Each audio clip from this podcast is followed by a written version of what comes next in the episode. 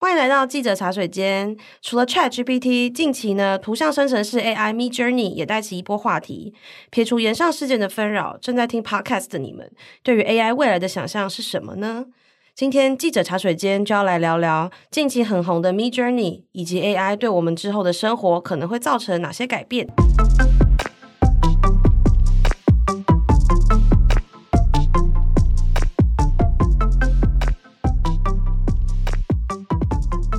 Hello，各位听众，大家好，欢迎来到记者茶水间，我是数位时代的品荣。今天呢，要和我们来聊聊 AI 的是数位时代的君毅。Hello，大家好，我是君毅。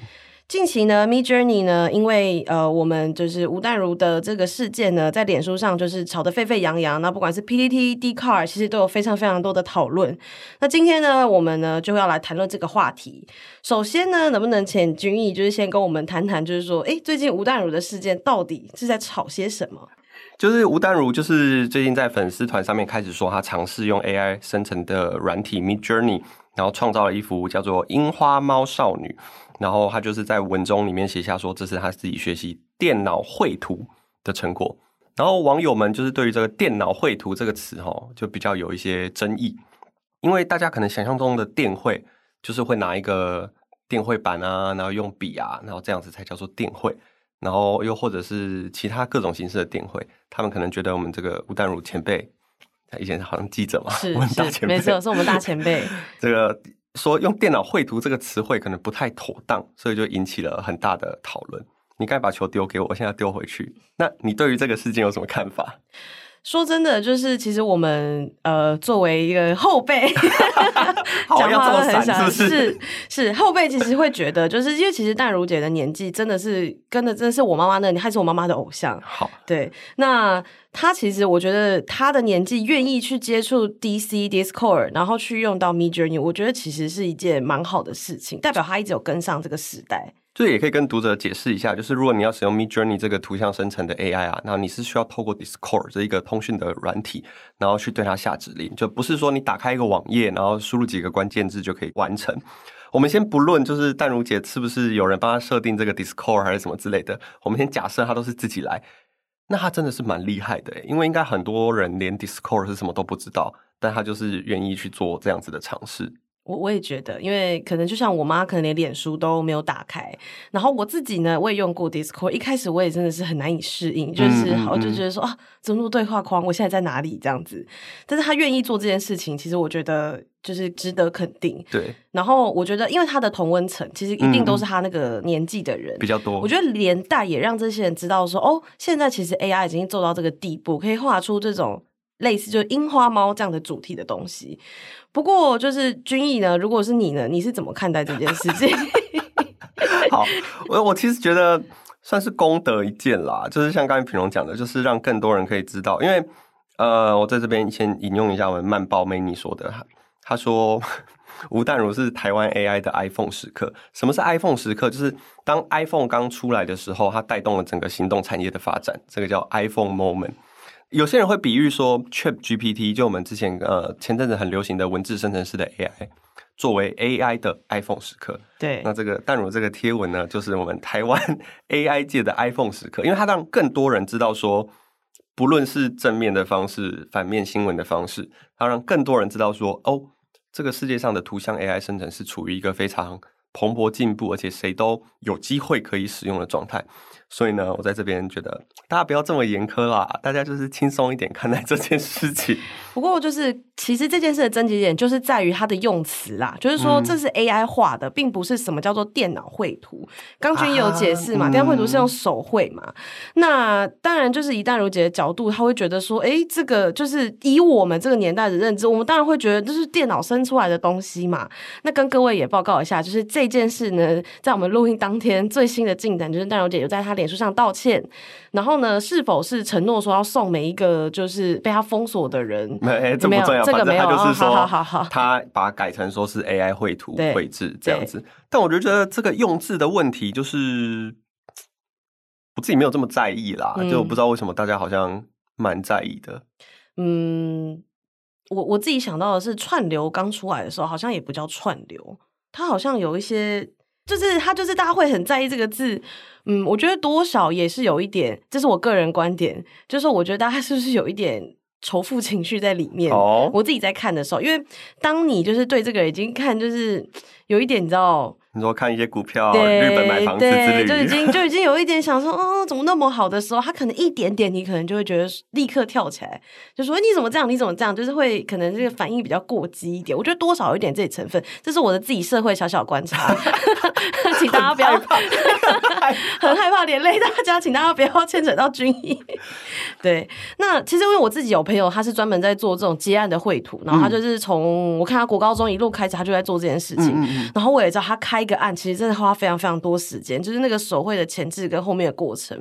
然后呃，其实也有那个艺术家在网络上试图要复刻淡如姐那个樱花猫的那个，但可以看到他大概好像花了六七个小时去完成那一篇。因为 Midjourney 它有带有一点随机性的问题，所以呃，它不一定每一次相同，你给它相同的关键字，它都能产生出一模一样的作品哦。所以说我下次再输入樱花猫。哦他可能比如说，他会有，他会有不同的结果哦，所以不一定会是在同一个地方哦，就可能是巴黎的樱花猫，或者是什么伦敦的樱花猫。对对对，因为他 Midjourney 是它里面有一个变数的系统，就是让大家可以在有点像这有点玄学，就有点像虫洞的概念，你可以随时跳跃在不同的变数里面，所以。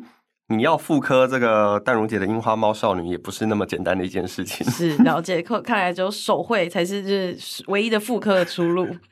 那近期呢，其实这个东西 Midjourney 它的出现也引起了很多这种道德的讨论啦。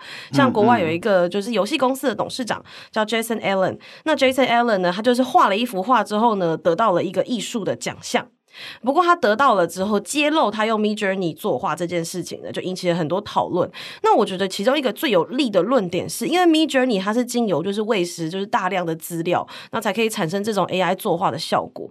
那你可想而知，我会喂什么东西？我不可能喂一个三岁小朋友，我一定是喂什么梵谷啊，什么就是很知名的艺术家。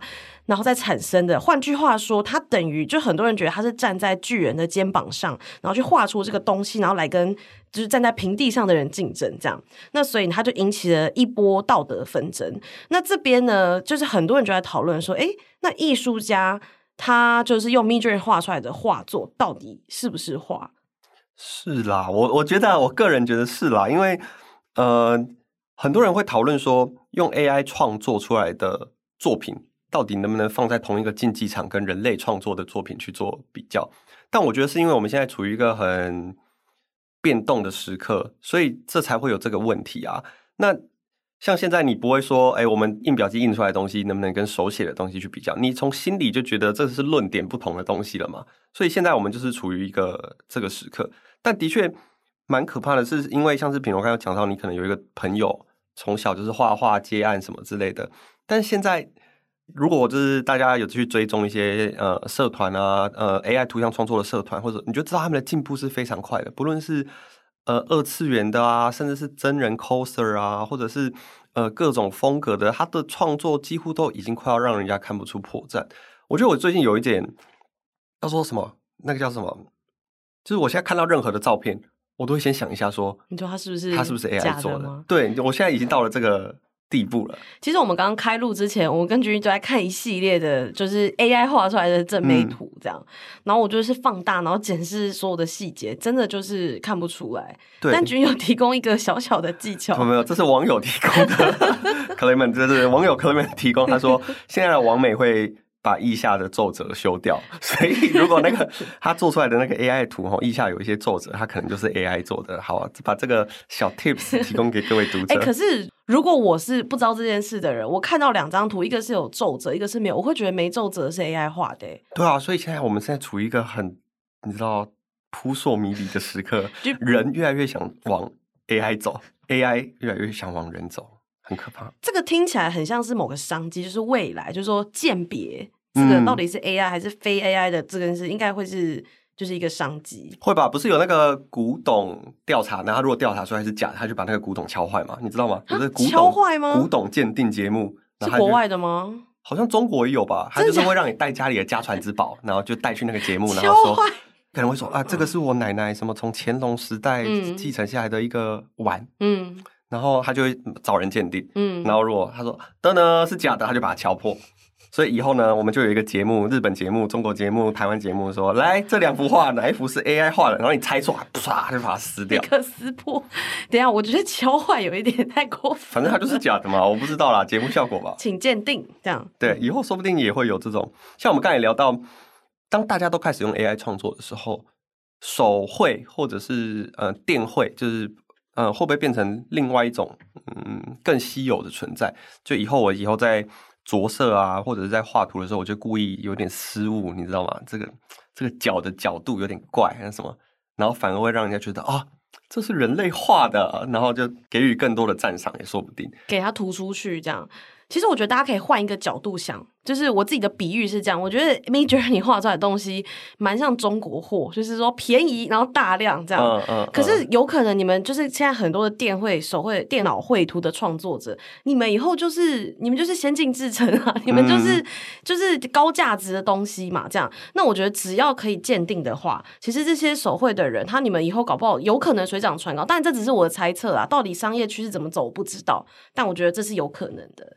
然后呢，听说这次就是君毅在，因为我们三月份杂志呢，其实就有来讨论这个生成式 AI 的这个议题。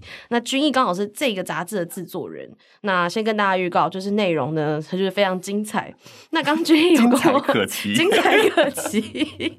但是这个呢，就是君先跟大家预告，就是君毅有在这个杂志上呢，尝试使用 Midjourney 创作，就要跟我们分享一下。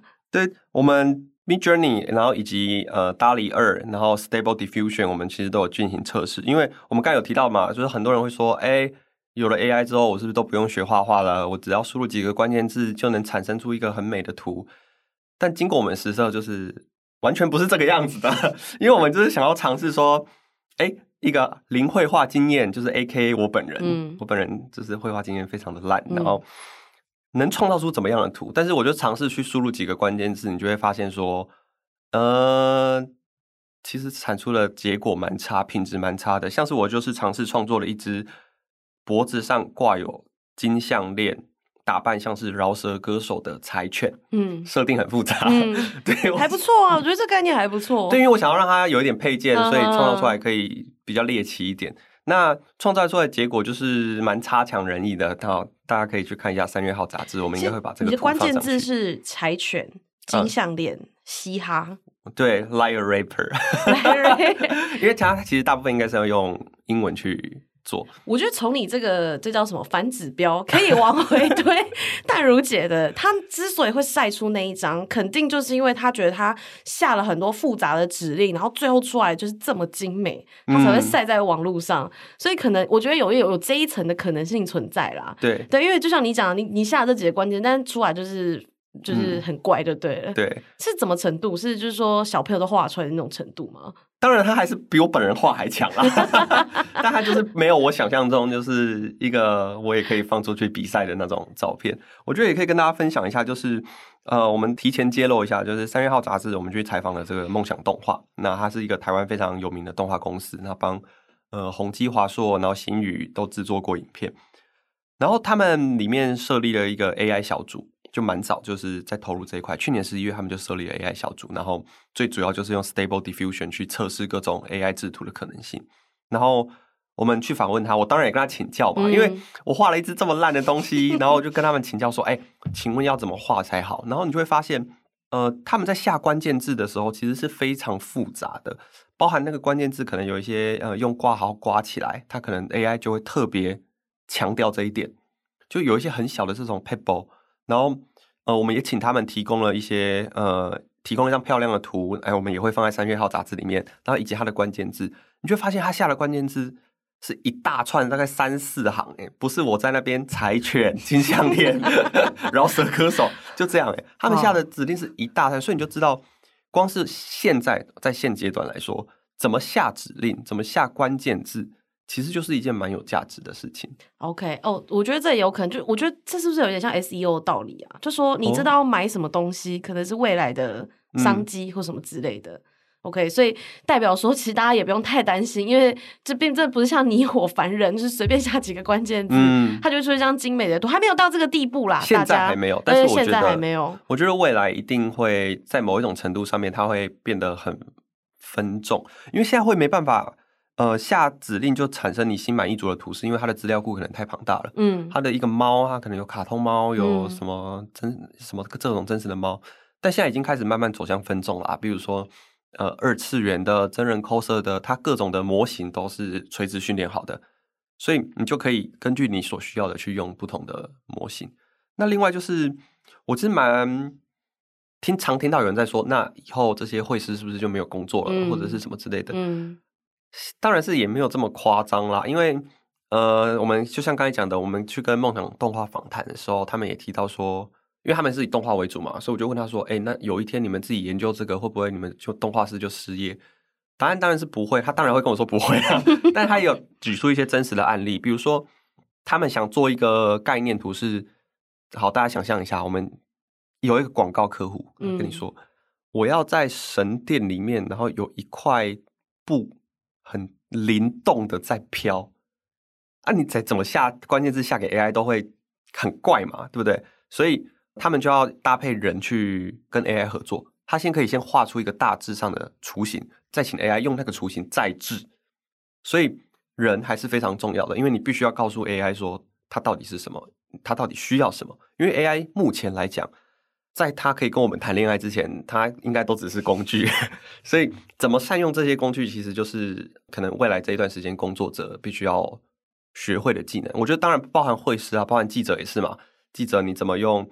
呃，ChatGPT 怎么用微软跟 Bing 合作的、嗯、呃 New Bing，嗯，怎么让你的工作更有效率？我觉得都是蛮重要的技能。而且我不知道哎、欸，就是我自己是觉得蛮兴奋的是，虽然我画的柴犬很烂，但我相信有一天我也可以画出，可以透过一些关键指令画出一只很屌的柴犬也说不定，或者是呃各种一些过去我们从来没办法想象的一些图。我觉得最有感触的是。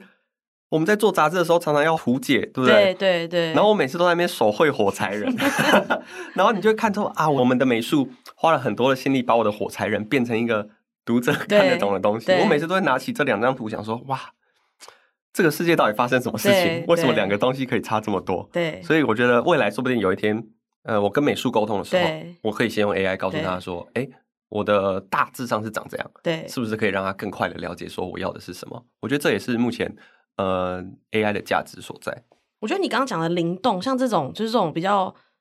这叫什么会议型？对，很抽象的东西，它应该是需要人类的。其实我觉得大家真的，嗯，我个人也是觉得不用这么担心，因为像呃，我自己有个观点啊，是我觉得说，比如说早期像比如说 Netflix 或者是什么 Spotify 这类的平台刚出来的时候呢，那时候大型的音乐公司或什么制作公司，他们也都很焦虑，就觉得说啊，完了，我们的那个获利啊什么要被分掉了这样。嗯，但是现在反而就是说，他们有一些片，那个电影不是会先上串流或者是同步上。嘛，它反而就是会有一个新的模式，所以我觉得大家就是不用，我觉得不用这么紧张，因为像刚刚君一讲的灵动这件事情，它就是一个诶，灵动，我一直想到那个妙 妙站的那个灵动，就是说很灵动的窗帘，它就是一个，就是它需要人类去帮忙，或者说刚君有讲到，我觉得一个。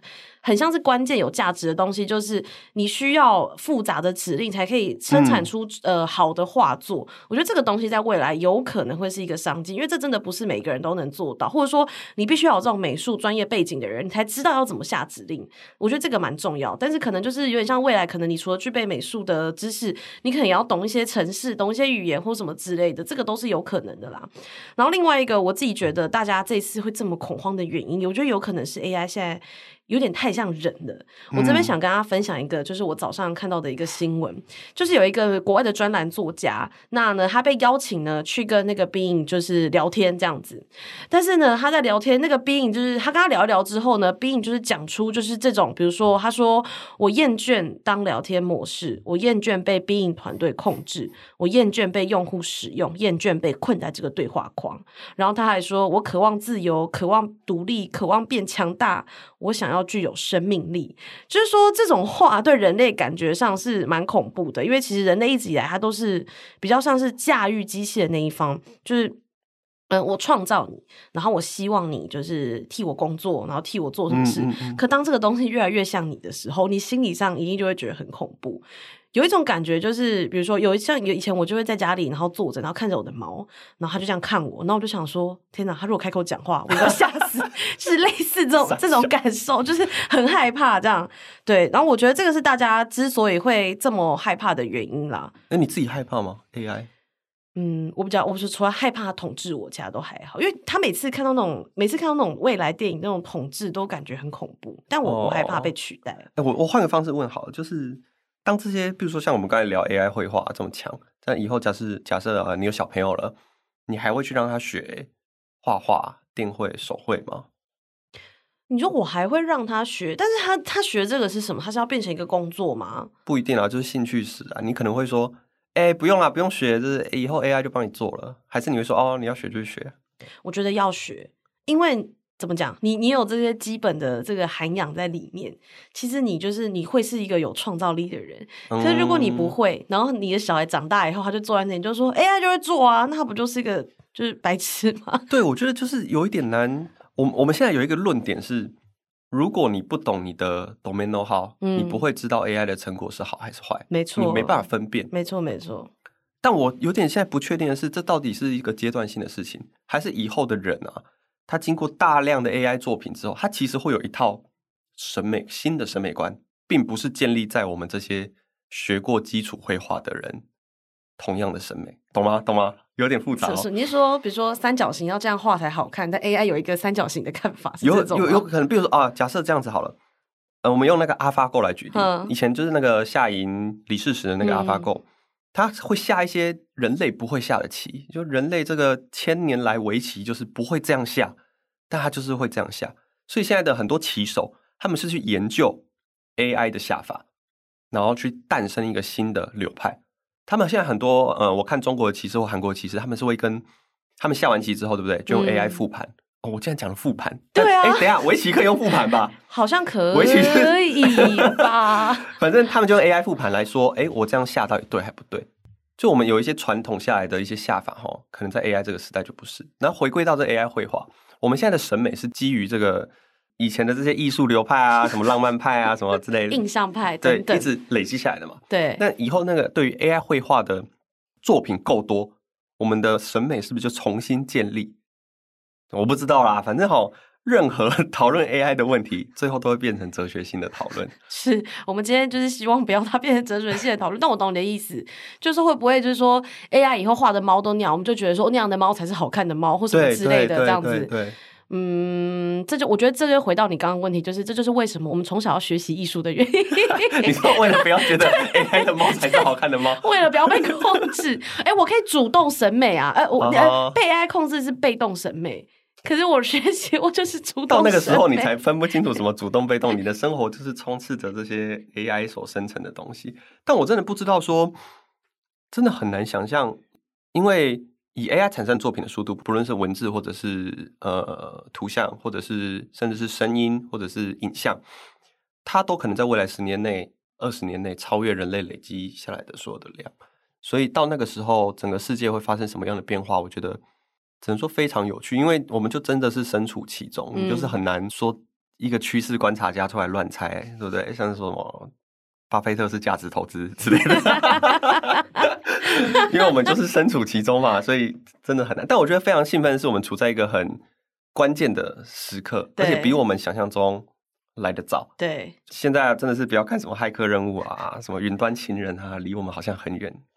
我们很快有一天就要当电池了。欸，非常推荐大家现在再回去看《骇客任务》，你会觉得说，哦，哦，那个时候觉得很遥远的事情，现在都已经在你身边发生了。是是是，对，因为我对 AI 最深的印象就是小时候看的 AI 人工智慧，不知道各位有没有看过这部电影？哦、有有有。对，然后我那时候想说，怎么可能？但是现在有一种它即将要发生的感觉，以及就是说，它到底能不能跟我们谈恋爱？然后回到 恋爱的议题，就是这种情感层面的东西，现在看起来好像不会发生，但是我觉得，就像君君讲的。十年二十年，你很难说它速度不会变快，而且现在算力就是都很好，对。